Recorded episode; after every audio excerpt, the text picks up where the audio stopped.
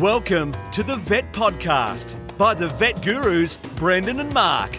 Get ready for the latest veterinary news, information, and entertainment. Don't forget to visit us at the Vet Gurus website, vetgurus.com. Now, sit back, relax. It's over to the Vet Gurus, Brendan and Mark. Hello, it's the Vet Gurus, Brendan and Mark here, episode 74. Mark, gee, that we're cranking them out every week, aren't we? Um, without fail. And I think that's the key to having loyal listeners and, and subscribers, having um, regular regular podcasts, Mark. So, what have you been up to um, to dump you in it already, Mark? What have you been doing this week? Well, my big thing this weekend, Brendan, was the um, we had a little uh, uh, um, staff training uh, day on the weekend, particularly aimed at our veterinarians, um, and one of the uh, one of uh, one of our veterinary support personnel, the wonderful Emma.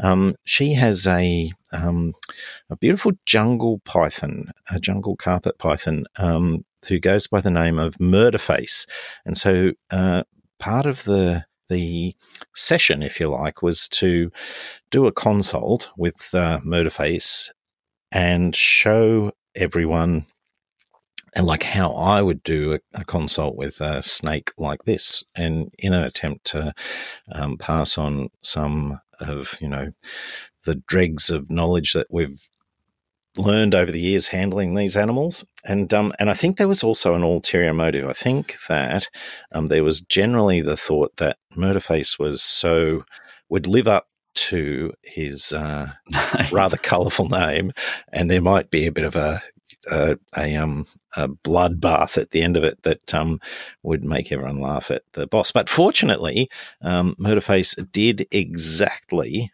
You know when you sort of follow the rules and you, you say oh, I'm going to do this. And generally, most snakes. You never follow the rules, Mark, you must admit.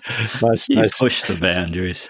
Most snakes will do this and not bite you. And um, and then he didn't. He did exactly as he was supposed to. And it, uh, um, uh, uh, I ended up with no particular uh, bleeding wound. He only struck in a couple of times, and they were half-hearted, sort of leave me alone ones. And um, and yeah, I think it was a good opportunity, a beautiful, colourful snake um, that uh, could have left me very embarrassed, but I was able to pass on just one or two gems of wisdom about how to handle those snakes in the consult room, Brendan.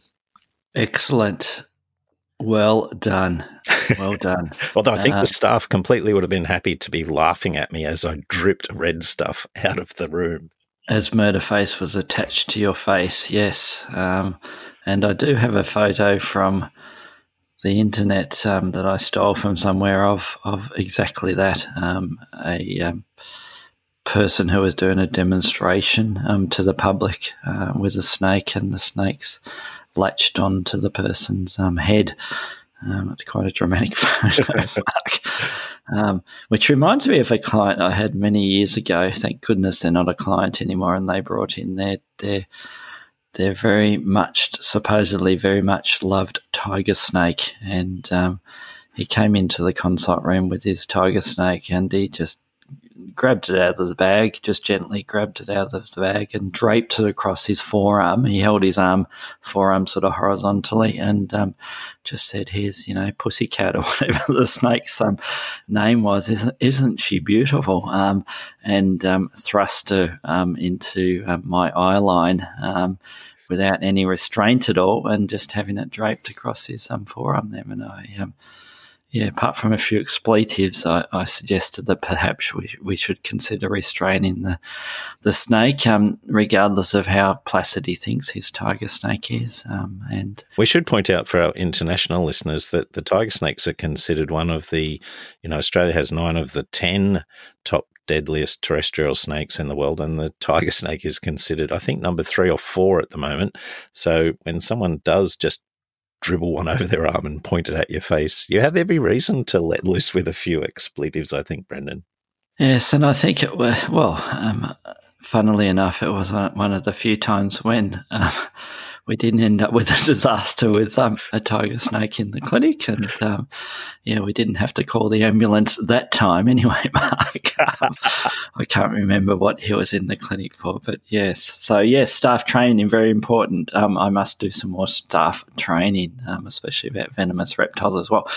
Um, I think we should jump into it. That reminds me of an email, Mark, and I've just flicked it across to you just two minutes ago as you were speaking from a long term listener, Nicholas um, from the US. Um, and a subscriber, and he's also asked us a few questions over the years. And he just saw, saw his first spotted python. Mark, um, I don't know whether you've seen the email. Um, perhaps you can pull that up as I'm as I'm talking here. I am reading it right now and he's looking for some detailed husbandry information of the species um, because he hasn't seen one of these before. And the snake presented for anorexia and dysecdysis, so trouble shedding and potentially showing signs of respiratory infection. Although in his email, he it says I was showing signs of respiratory infection. Well, he should have stayed home and um, used a handkerchief. Um, I presume he meant the snake. Uh, my plan is to get some radiographs as well as baseline bloods as we start some treatment. Exactly what I would be doing.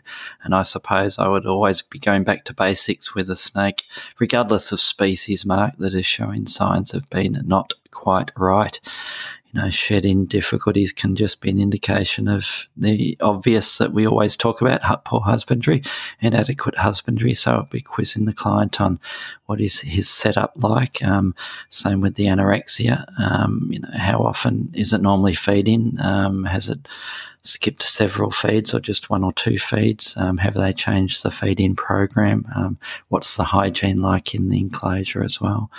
Um, and and yeah, just going back to basics, thinking simple and um, getting some blood baseline blood bloods is certainly the first place to go. Um, any comments about what he should be doing as far as getting some detailed husbandry information on these um, Antaresia type species, Mark? Well, the good thing about these guys, Brendan, as you well know, is that they're um, they're pretty robust snakes. All the the uh, uh, children's python, the spotted python, the Antaresia species, um, they don't get to the relatively large sizes of um, of our carpet snakes or um, uh, the other the olive pythons, water pythons. They they stay relatively small and they're very uh, um, they're friendly snakes. They're easy to handle and they're fairly robust in my experience.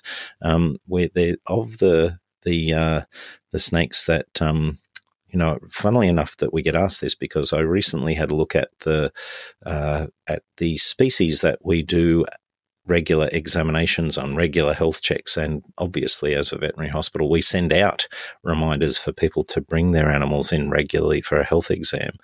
And uh, people who own spotted pythons seem to be the best at bringing their snakes in as a percentage of the total number of spotted pythons we have. Um, they are definitely the, they stand out head and shoulders as the ones that people bring in more free, more regularly for their annual exam. Um, and we we do see, uh, um, you know, the usual maladjustment, uh, failure of normal husbandry, inappropriate temperature gradients leading to um, uh, anorexia and uh, dysecdysis and uh, uh, possibly even respiratory tract infections. Um, so they do fit into that sort of standard pattern of problems. Um, I think we have, I'll probably directly, I'll, I'll send it to you. We've got um, uh, Antaresia um, uh, uh, handout, husbandry handout at work, and I'll make sure we post it on this site. But um, the good thing is that they sort of are almost like our model um, snake. You know, there's uh, particularly other snakes that we have to adjust our sort of standard care for. Um, but these guys, they they do fit into that uh, relatively standard uh, husbandry practice. They they're more terrestrial snakes, more fossorial snakes than um, than maybe many of our other pythons who uh, like uh, spend a fair bit of time in trees. Um, but they're they're um, they're not hard to keep, and uh, and so I think um, uh, the the data set, the uh, initial database that uh, Nick is setting out to get will give him some good guidance, um, and then refining those husbandry uh, details will probably set this snake on the. It's always been my circumstance that they do tend to get better. These guys. Well, it would be great if you, yeah, perhaps um, Nicholas Mark will be emailing you that summary very shortly. Then I think send it direct to him, Mark, because you know what happened if you send it to me. I'll send it back to you, and you'll send it back to me, and uh, eventually Nicholas may may end up with that. So perhaps if you just send it over to him, I'd be interested to hear whether or not the, um how popular they are in the in, in Nick's from the US. I think um, how popular the, this particular species is in the states. Perhaps um, they're becoming um, becoming a popular snake over there, Mark. Yes. So thanks for that, Nick. And yeah, we always welcome emails, vetgurus at gmail.com. I reckon we're going to jump into our first news story, Mark. And um, you know, you know, I've been trying to relax lately with a bit of bit of um, woodwork and a bit of photography, but these sort of articles really, really get my goat, Mark. Um, and that's these dog naming um, and these breeds, these these I call them pretend breeds, and they're all crossbreeds, and and these people that call all these doodles, you know, these dogs that they call doodles, and now they have doodles that are supposedly the subsets of doodles. Mark, um, if you knew that, I didn't know um, that. These are the you know the, there's labradoodles, there's golden doodles. Um, so that, that this is from the, our one of our favourite um, news sites, the Mother Nature Network. What's the deal with doodle dogs? From Labradoodles and Golden Doodles to Schnoodles and Woodles and Poodle mixes, craze continues to be popular. Um, and it just gives me the irrits market. It just really peeves me off. Um, these and these are dogs that some of these are going for well. In the article, they're talking about two and a half thousand dollars, and I certainly know clients who have purchased poodle crosses, um, that go for well north of 2,000 Australian dollars mark. And um, the article's mainly talking about people are trying to get these as registered breeds eventually. And some of these ones, you know, sheepadoodles, Mark, Old English sheepdog cross with poodles. Schnoodles, which are the Schnauzer poodles, and, and Woodles, Mark. Woodles are soft coated Wheaten Terriers crossed with, with poodles, Mark. It's interesting. And then there are even. Oh, it's interesting I've, how I've the, the, the, uh, the, the poodle seems to be like very central to these complex crosses. Um, and I think that's the reason for that is that there's a, a, a reputation that poodle crosses will shed less but um, but I don't know that I don't know that that's entirely well. I, I I'm yet to see hard evidence that uh, that that ends up being the case. I think the dogs uh, that come out of these crosses are, are, just what you'd expect as crosses. They have a wide variety of characteristics. Um, some some between the parent breeds and some outside the parent breeds. Um, I, I I'm much like you, Brendan. I get on my high horse in this circumstance where people take um, uh, two different breeds and hybridize them and whack a fancy name on them and a fancy price tag. Um, and particularly when the breeder establishment are going um, you know, making I've, we've got breeders now who regularly have maybe a dozen tests, DNA tests or radiographic tests on their parent animals to try and maximize the the good that goes to the next generation. Um, and well, I can't tell you that I'm seeing in these crosses that same dedication to removing genetic faults from the offspring. Um, so I'm with you. I'm a bit angry about the popularity of the oodles of doodles. Yes, the one we saw lately was a a moodle, Mark, a moodle. You've probably seen a few moodles, which is a cross between a Maltese and a poodle, I think, um, a moodle. Although um, it used to be called a Malti-poo M A L T I poo. So a crossbred between a Maltese and a poodle. So they originally called it Malti poo, but I think people didn't like the name Malti poo. It is a bit ugly, isn't it? So they changed it to Moodle. So, you know, if you search for Moodle, you'll find lots and lots of um, sites talking about breeding of, of Moodle. And, you know, they're just poodle Maltese crosses to me, Mark, and they always will yep. be. I'm with you all the way on that. They always will be. So that's my first news story, which went on for probably six minutes longer than it should, um, because we've given it more airtime than we should have. So what's your, your first news story? Something zen and, and relaxing? Of course it is, Brendan. You know my news stories often um, often relate to some calming, uh, pleasant thought. This one's about um, uh, this one is uh, ha- it's a, review of um, an international study led by Monash University ornithologists, and they have uh, looked at how the variation in rainfall and temperature can affect the colours of birds. So there are two sort of um, uh, conflicting general principles uh, in this uh, argument. Um, a couple of dec- a couple of centuries ago, uh, a scientist named Constantine Gloger noticed that animals living in tropical regions tended to be more pigmented and often darker pigmented. Um, it, this observation was uh, synthesized into Gloger's rule, which predict that uh, predicted that animals should be darker in warmer and wetter regions, possibly because those darker animals were better camouflaged in tropical rainforest, you know, the shadows and whatever. But there's another rule. There's always another rule. And this isn't the basketball player who we've been talking about. This is Bogert's rule, um, which predicts that darker animals should occur in colder regions because the darker colors absorb more solar radiation, which helps with thermoregulation. Now, these obviously, these two rules are, are general rules.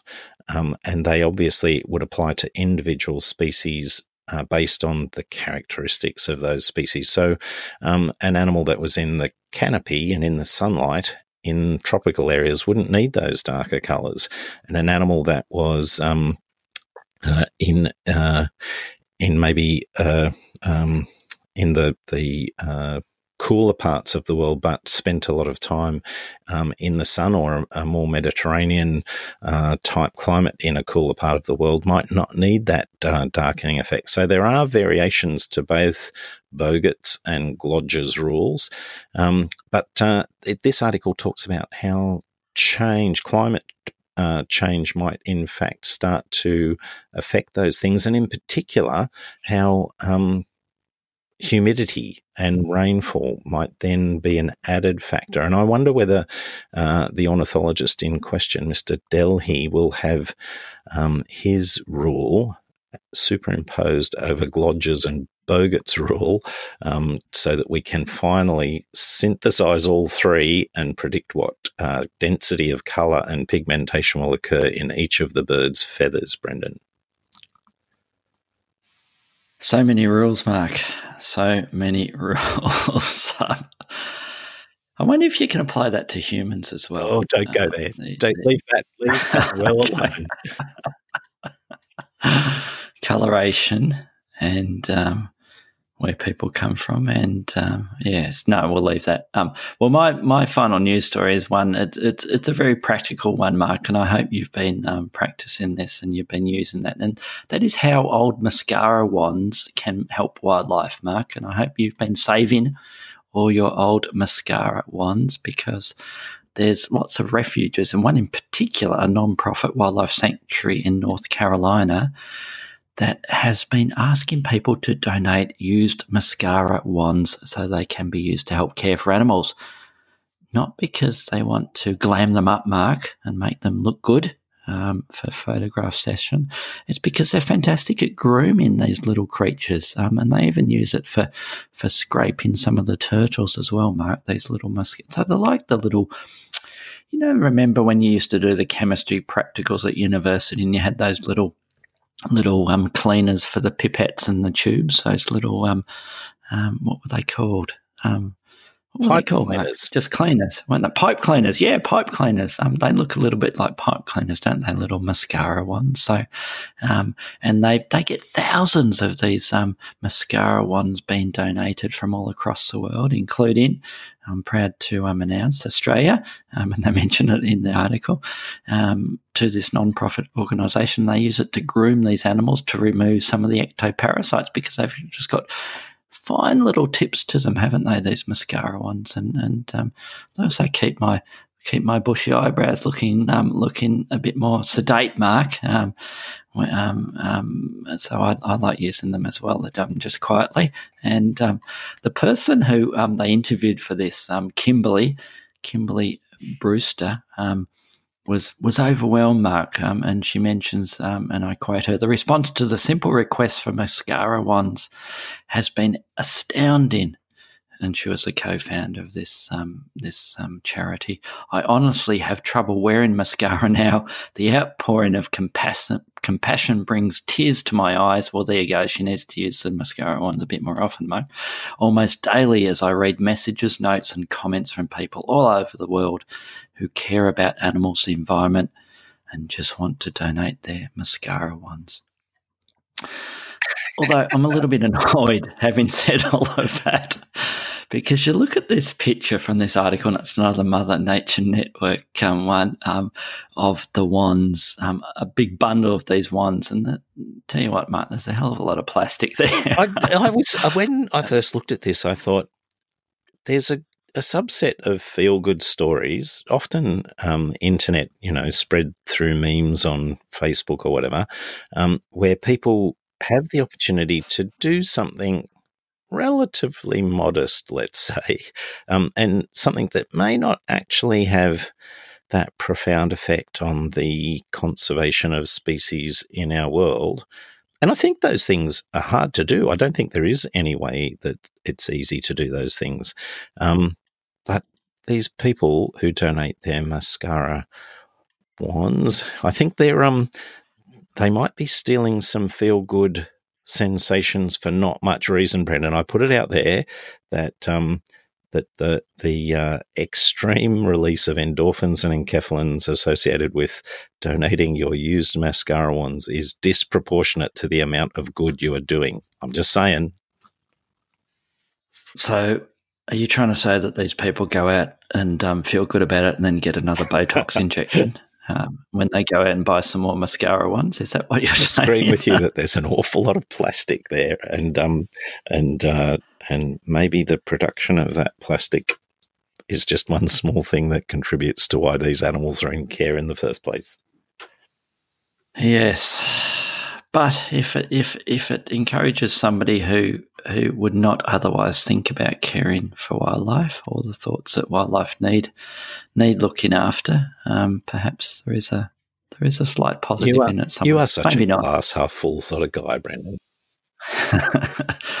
Maybe not. I don't know. What's your last well, story, Mark? Unsurprisingly, my last story has to do with neuroses, and I, I really I enjoyed this story uh, which, as usual, is from our.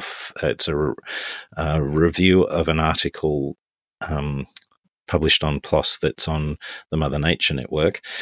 Um, but it carries some interesting um, questions about science um, that uh, that I thought would be um, interesting to to to consider. The, the whole argument is that if your cat is neurotic, um, then it may well be your fault um, and so um, the whole study was based on a, um, a bit of a, a uh, uh, um, was it a, a, questionnaire?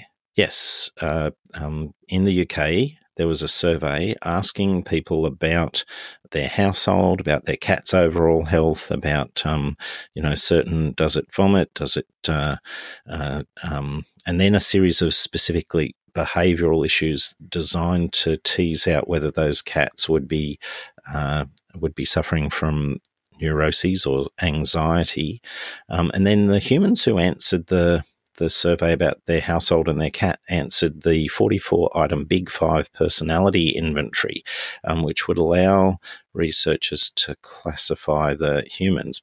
Um, and what they found uh, digging into this data was that um, was that the cats uh, that were most neurotic, that had most uh, signs of very anxious behaviour, actually belonged to people who had the same characteristics.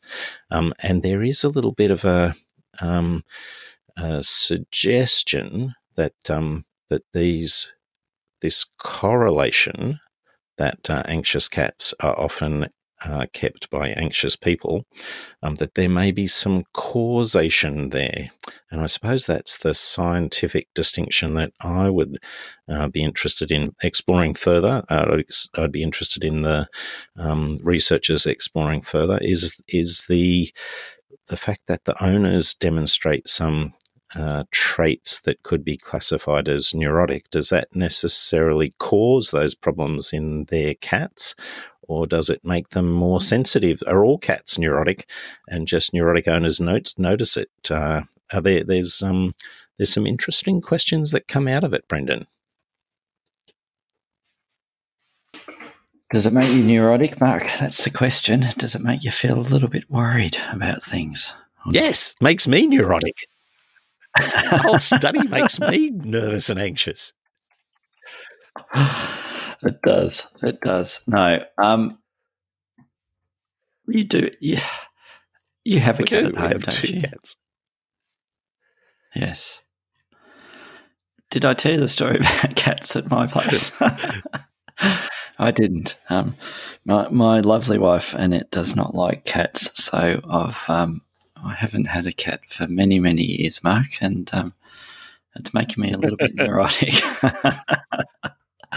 Not having a cat here. Maybe one day I'll I'll I'll, um, I'll talk her around. What's, but, what's um, Annie's particular? Um, is there is there something about cats? Neuroses. Um, it is. She finds them, and I quote, "squishy." Squishy. They're, they're squishy. If you lift a cat or touch a cat, they're too squishy. That's um, what she typically says. So I can't argue with that. You know, if somebody finds it squishy, the cat's squishy. So there you go. No, we don't have a cat um, at home. So I was I was listening in rapt attention. That's why I, there was a little bit of a delay with my response there because I was being soft. Um, I was thinking about yes, I was thinking about having a cat at home. Um, okay, let's jump into our um, main story, Mark. And this is a, well, just a little bit of a, a, review of a previous topic, and it is on urinary tract problems in guinea pigs. And we have actually covered this before. It was way back, Mark, in the Wayback Machine. It was in episode number two, Mark. Which was what, well over a year ago now, wasn't it? Um, so episode two, we did cover urinary tract problems in guinea pigs, but we have had some emails and comments about urinary issues in guinea pigs um, since then, or many times since then. So I thought we'd just touch on a couple of the aspects that um, that may perhaps summarise um, what's going on and our current thoughts about urinary issues and um, tips and techniques and, and traps, I suppose, um, with dealing with some of the urinary problems we see in guinea pigs, Mark.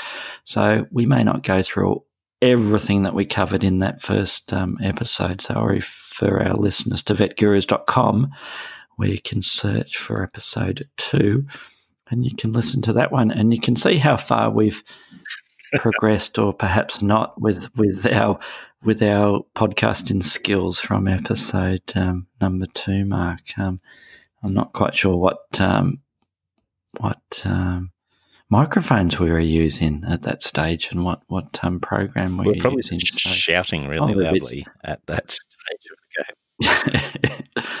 From across the room at each other, yeah. Um, um, I'm a little bit scared about going back to listen to those earlier episodes. Yeah. So urinary tract tissues in guinea pigs, Mark, and I'd, I'd like to kick it off with the with um, jumping straight into urinary calculi, Mark, and um, just a couple of comments that I always um, mention to vets um, that are emailing or contacting our clinic about it is that it's very common in my experience anyway, to see urinary um, stones in the distal urethra um, in both males, but especially in the females, Mark. And I, I, and it's probably why I've decided on this topic this week. I had one last week, a very long term client of ours with many piggies, and they travel a, a, very long distance, you know, probably three or four hours to see us with their piggies.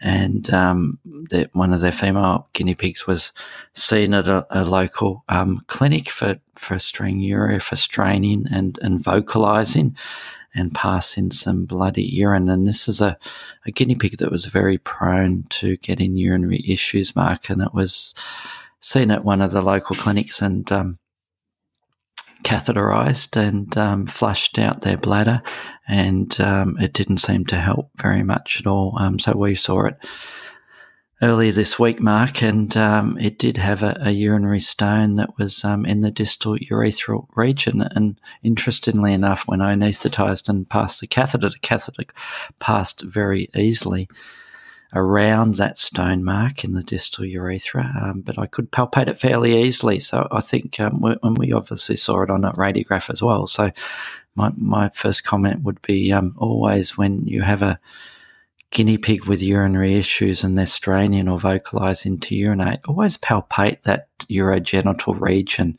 And it's amazing, Mark, how many of them you can palpate a stone just on the clinical examination. Do you find you can palpate them fairly, fairly regularly? But I also would, um, I would definitely point out the value of uh, radiographs because there are, while a significant proportion of them, you can definitely feel the the uh, stone in the distal urethra. Um, there are some that uh, really have caught me by surprise when we've taken images um, where we have that that uh, series of classic signs, the particularly the vocalization and a little tinge of blood. Often that's uh, we'll occasionally get um, frank blood in the urine, but more often it's a tinge. But with signs like that and the stranguria, I, I, I that's a variable one. We definitely have some that uh, that for a period of time will uh, frequently and and unproductively attempt to urinate. But um, like your case, I think, and, and like the passage of uh, of the catheter would suggest, I think that there's uh, altered shape to the urethra, which allows the the um, often surprisingly large stone to sit uh, off center, maybe in an out pocketing, a uh, of the urethral mucosa, um, and urine and catheters can relatively easily pass by, um, notwithstanding the guinea pig still feels very uncomfortable um, and will sometimes have a little bit of staining of blood. So I think taking in a radiograph um, can often be a very useful thing, but definitely they're they're very often palpable, aren't they, Brendan? Yes, and I think it's in, important for even the guinea pigs that um, you may consider just has a urinary tract inflammation or infection to always take radiographs because, as you hinted at there, you may even have a, a huge bladder stone in that guinea pig that's been sat there for many, many days to weeks. And um, you mess around with um, medical therapy, and if you had, had have taken that radiograph fairly early on, you'd you'd realise that there's um, something else you need to deal with. Um, so, how do you deal with those um, urethral stones, Mark? Your technique? Well, the um, the the much the, the interesting thing, I suppose, is that it's different to how we use uh, how we treat cats with um, cats, we're trying probably to um, gently retropulse the um, struvite crystals uh, in male cats back into the bladder, give them a chance to dissolve and then maybe pass. Um, the the usual thing with these guys um, is that very often um, we're able to through the relatively large uh, urethra, where particularly those distal stones, some gentle manipulation, um, and you know what a fan I am not of the toothpaste method, but often some gentle manipulation is enough to position the stone in such a way that it can be um, it can be removed. Um, so we're probably doing things a little bit differently to what people if they just transpose their their um, their cat technique onto guinea pigs, um, it might not necessarily work exactly the same way. Yes, well, similarly, I, I, I, majority of these I will anaesthetize them. I'll have the guinea pig in dorsal recumbency, and then I'll probably infuse a little bit of local anaesthesia or even at least some xylocaine on a on a tomcat catheter, and that's what I tend to use, Mark, for catheterizing them. Um, if if um, I'm doing that before I before I gently um, potentially squeeze out that little um, little urethral stone. And they're, they're, just the standard tomcat cat catheters I'd be using um, f- for that animal, and it works quite well. Uh, well, they work quite well. Um, but yes, once I have them anaesthetized, I think the trick there is that you have that animal relaxed as well, and those ones that um, if you attempted to potentially squeeze out that urethral stone while it's awake, um, it, it's not only uncomfortable, you're less likely to to have it um, um, pop out because of the um, urethral spasm you're causing by squeezing it when when the animal's awake. There, Mark.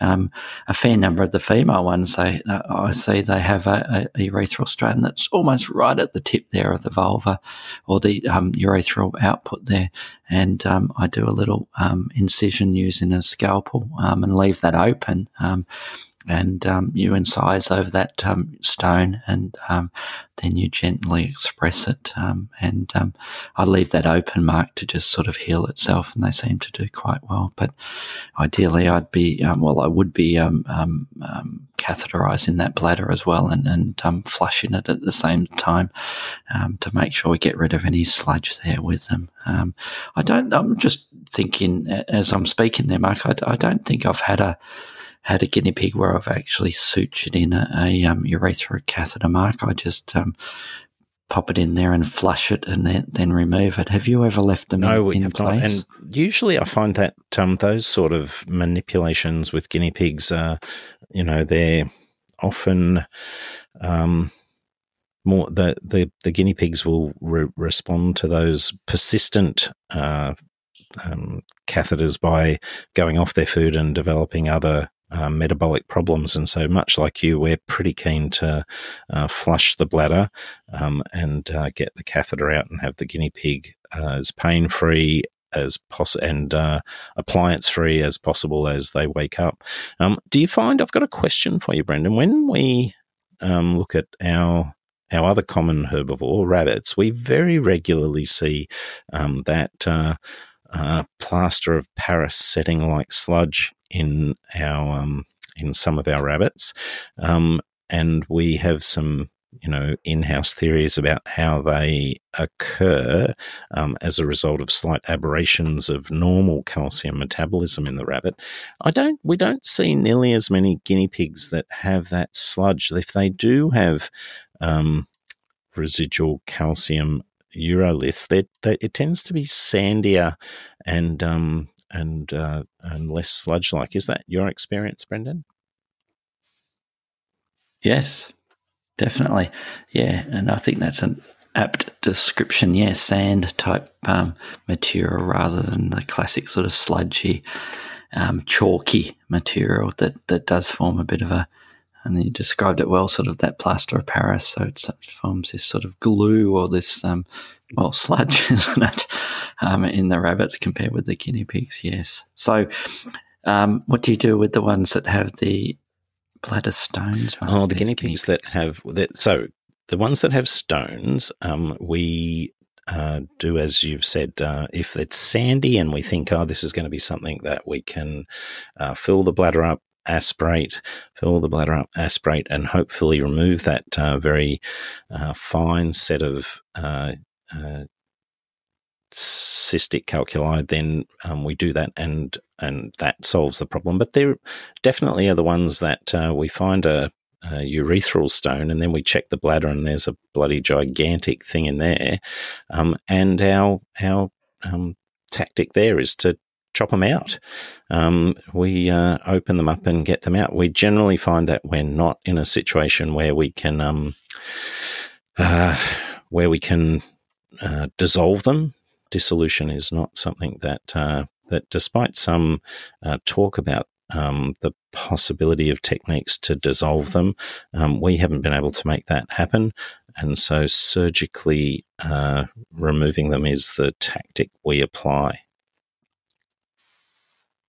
Yes, as do we, Mark. And I think the difficulty there is that and it's frustrating. And I certainly won't warn the clients: is you may have one guinea pig and you remove a a large bladder stone, and and the the surgical technique's the same sort of approach that we do with other species. It's exteriorizing that that bladder, um, or at least getting access to it, and um, opening up the bladder, flushing it, packing off the abdomen there, um, flush, removing the stone, flushing, and, and repairing that um, bladder wall and routine closure. And and the frustrating thing is, you may do that with one guinea pig and it um, never looks back and it doesn't have any further issues. And um, you do the next guinea pig, and three or four weeks later, it has another bladder stone there. And I think that's the difficulty with with not knowing how this whole process works of the, those calcium based um, stones that these guinea pigs get, um, how to prevent them. Um, you know, I think somebody way smarter than me, which won't take much. Um, in the future, we'll, we'll, we'll perhaps um, find a find the solution, um, so to speak, to it, and um, we may be able to put them on some sort of preventative diet um, or, or, or, dissolution diet, as you, as you mentioned. Um, but at, at, this stage, I, I warn the clients that it can be very, very frustrating, and uh, I don't have any predictors as far as which patient will do well post-operatively and not not recur with with a bladder stone, and others that um, will end up um, being fine forever. So I, I, paint a bit of a little bit of a bleak picture to the clients, and I say, look, let's at least have a crack at it um, one go, and we'll see what happens. And if a, a, stone comes back, then they need to start thinking about quality of life as well as costs of going back in there and potential issues with further adhesions of the bladder and all those sorts of things with making the surgery. I've got a couple of questions for you, Brendan. Um, the first one, the first one is, yeah, sure. Um, uh, and um, I preface this question with the uh, the qualifier that it is an out and out uh, promotion of one of our sponsors' uh, products. Um, when we do this procedure, I get great value from the Lone Star retractor in uh, in uh, providing retraction of the abdominal contents to um, get in and work with that bladder. Um, that's a, a, huge boon to our surgical technique in these situations. Do you use the Lone Star retractor on these guinea pig bladder surgeries? Yes, absolutely. Not not always because I forget and I get halfway through the surgery and I think, why haven't I been using the retractor? And that's the only reason why. Because um, yeah, once you've got it, it's easy to use and um, lasts for ages. And, and yeah, it sounds like a bit of a plug, but I I use I use the product because it's a bloody good product, Mark. Um, yeah, um, and I try not to with piggies because they're so fragile with a lot of things with surgical wise compared with other species, even with our our friends the rabbits that we often semi compare them to. I just find guinea pigs tend to spit the dummy a lot lot quicker with um, major procedures. Um, I try and make my own incisions especially that skin incision, a lot, lot smaller than I would in another species, Mark. So using something like the retractor helps a hell of a lot trying to open up that, um, open that, that in surgical site to get That's um, a great good vision. Because yeah. I you routinely would be saying to inexperienced surgeons that the best thing to do is give yourself, you know, they the what's the usual thing that said incisions heal um, side to side, not along the length. But um, uh, guinea pigs are one of the species where I would say that if you can make that incision a good deal smaller, um, then the complications that arise are, uh, are clearly less. Um, so, so the other thing yes. I was going to ask was. Um, uh, uh, uh, antibiotics, um, urinary tract infections. Uh, do you see a correlation between the production of um, of these stones and um, do you see uh, um, a correlation between them and, and an infection, or uh, do you treat these cases with antibiotics, and why? Uh, that's a loaded question, isn't it, Mark? you love throwing those ones at me. Um, well, let me talk around that a little bit. I, I, think we see some guinea pigs that get the equivalent of the, the, the the fluted cats mark, um, the FLUTD. So that that may be no infectious process at all, and we get a stressed out guinea pig and or rabbits as well. Um, that sure they may have a little bit of sludge there, but my personal opinion, there's no scientific data to back it up, is that we may have some some equivalency of those um, those cats that um, have that sort of inflammatory um, stress response there, and and that it is not related to an infectious process at all. Um, and the follow up from that is that I personally do do use a fair bit of um, the, the the, the Pentosan type um, products with, with some of these um, guinea pigs with um, apparent success with them. So, so that'd be my first comment, and I'd just quickly throw that back to you. Do you do you um, um, do similar or not, or do you do you, you um, um, can, have you ever considered that as a possibility? We think we we think without having conferred, we think along the same lines. I I definitely see occasional guinea pigs who have urinary tract infections, um, and we identify those. You know, they have very close proximity between the opening of the urethra and and the um, ground and the anus, and so it's hardly surprising that as they age and um, their behaviour changes, that they might develop UTIs, and we identify those with cystocentesis samples. Um, but I don't. Cor- there's no um, correlation in my mind between the ones that have UTIs and the ones that develop stones. So I think they're two independent pathological processes, um, and uh, and so I think um, you're exactly right. And similarly, uh, without any basis in um, scientific uh, studies, uh, we I think there is. You know that um, inner lining of the bladder that uh, that the pentosan uh, purportedly uh, returns to normal, um, and using pentosan as a consequence um, may help the inner health of the mucosa of the bladder.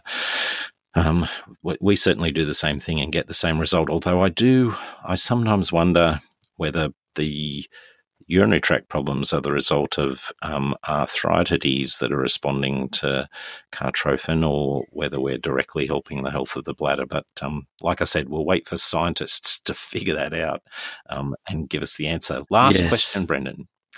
But Oh, well, still I, am still answering your your other question, mate. Um, although you part, you you partially answered it yourself. Yes, I totally agree with the possibility of um, arthritis and, and spinal issues as well, and, and definitely the same in rabbits. Um, in that um, you may see a response with a rabbit that has um, secondary urinary tract issues, and it's just because it doesn't squat properly. It's got a sore back or sore hips, or it's an osteoarthritic animal, and therefore it's not um, been able to urinate correctly, um, and it ends up with a bit of urine scald, and then secondary ascending infections. And um, yeah, I agree totally with that. With it, and yeah, the point point about the, um, which is what um, the question you were throwing at me regarding the bladder stones and urinary tract infections um, in guinea pigs here, I agree, Mark. And I think the difference is it's not, as far as I know, it's not like struvite infections, for instance, in cats, where there's that direct association between the bacteria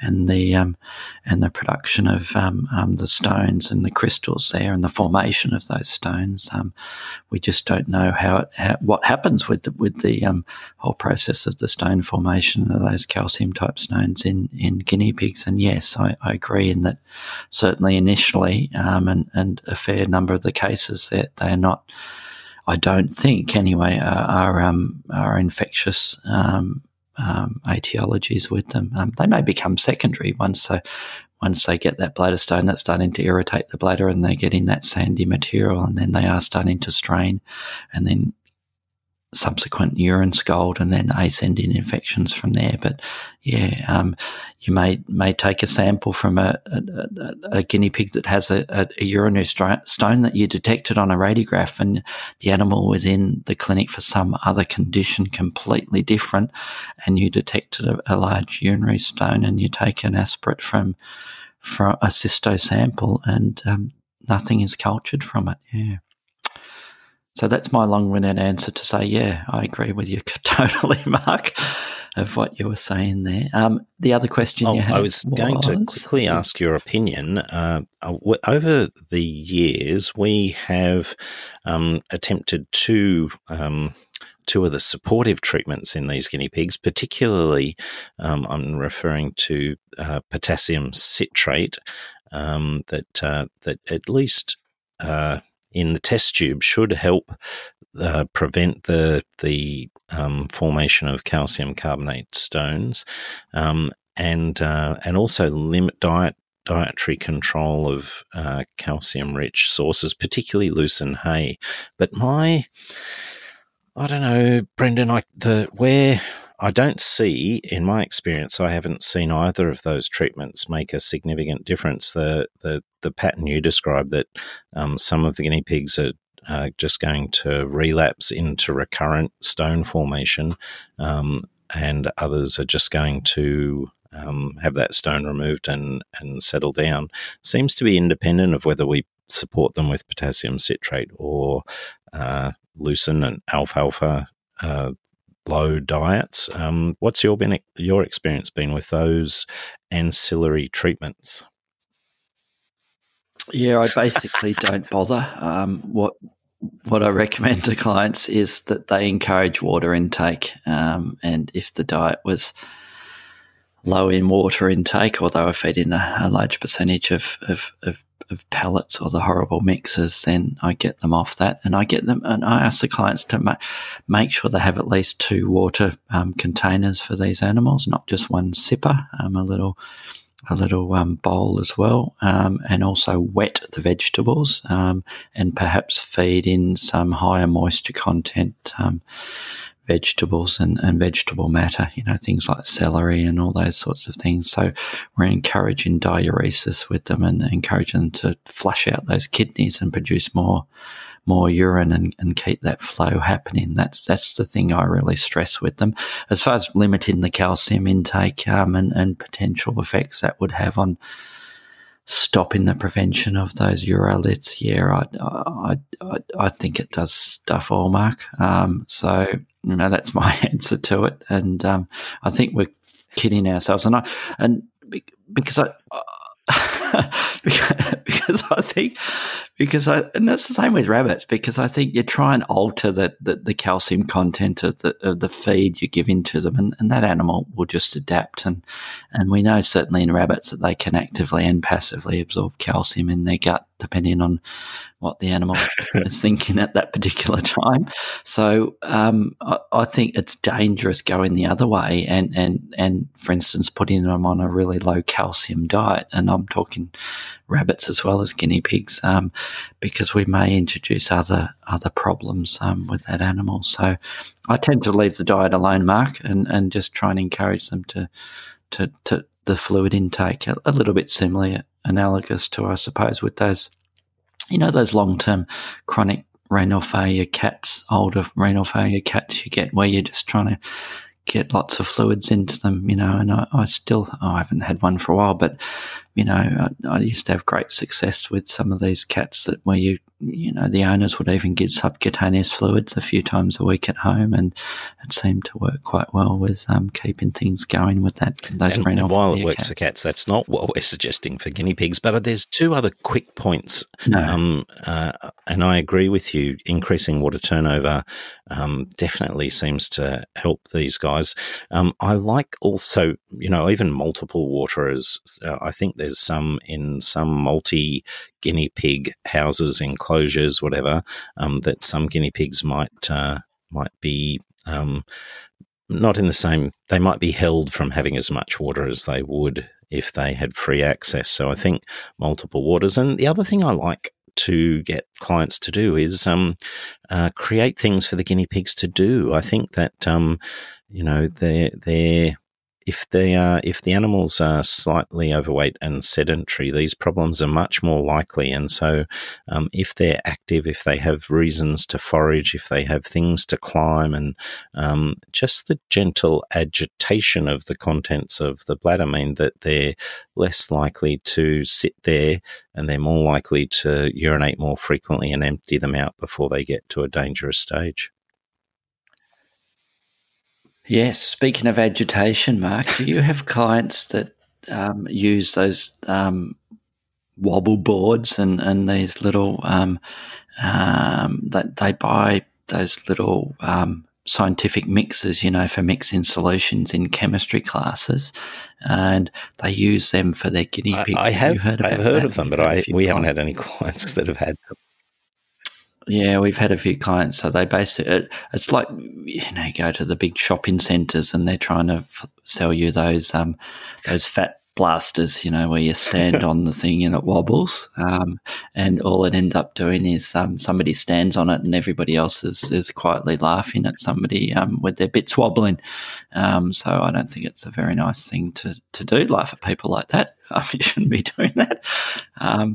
So yeah, it's those wobbly, wobbly sort of machines, and uh, yeah, I think it's a bit of hocus pocus, Mark. I'm getting a little bit angry um, about some of these uh, some of these techniques that people use. Um, yes, so that's my answer to that. I think we should get out of here before um, I get um, I get too angry. I need to get out and um, take some photos or or do a little bit of um, little bit of woodwork. I've got another project on the go at the moment, Mark, and I might talk to you talk to our listeners about that next week. So yeah, if you want more information about guinea pig urinary tract issues, go and listen to episode two. And I'm sure you have a good laugh there because um, um, we were very raw at that stage, Mark, although we still are, aren't we? We'll see you next week.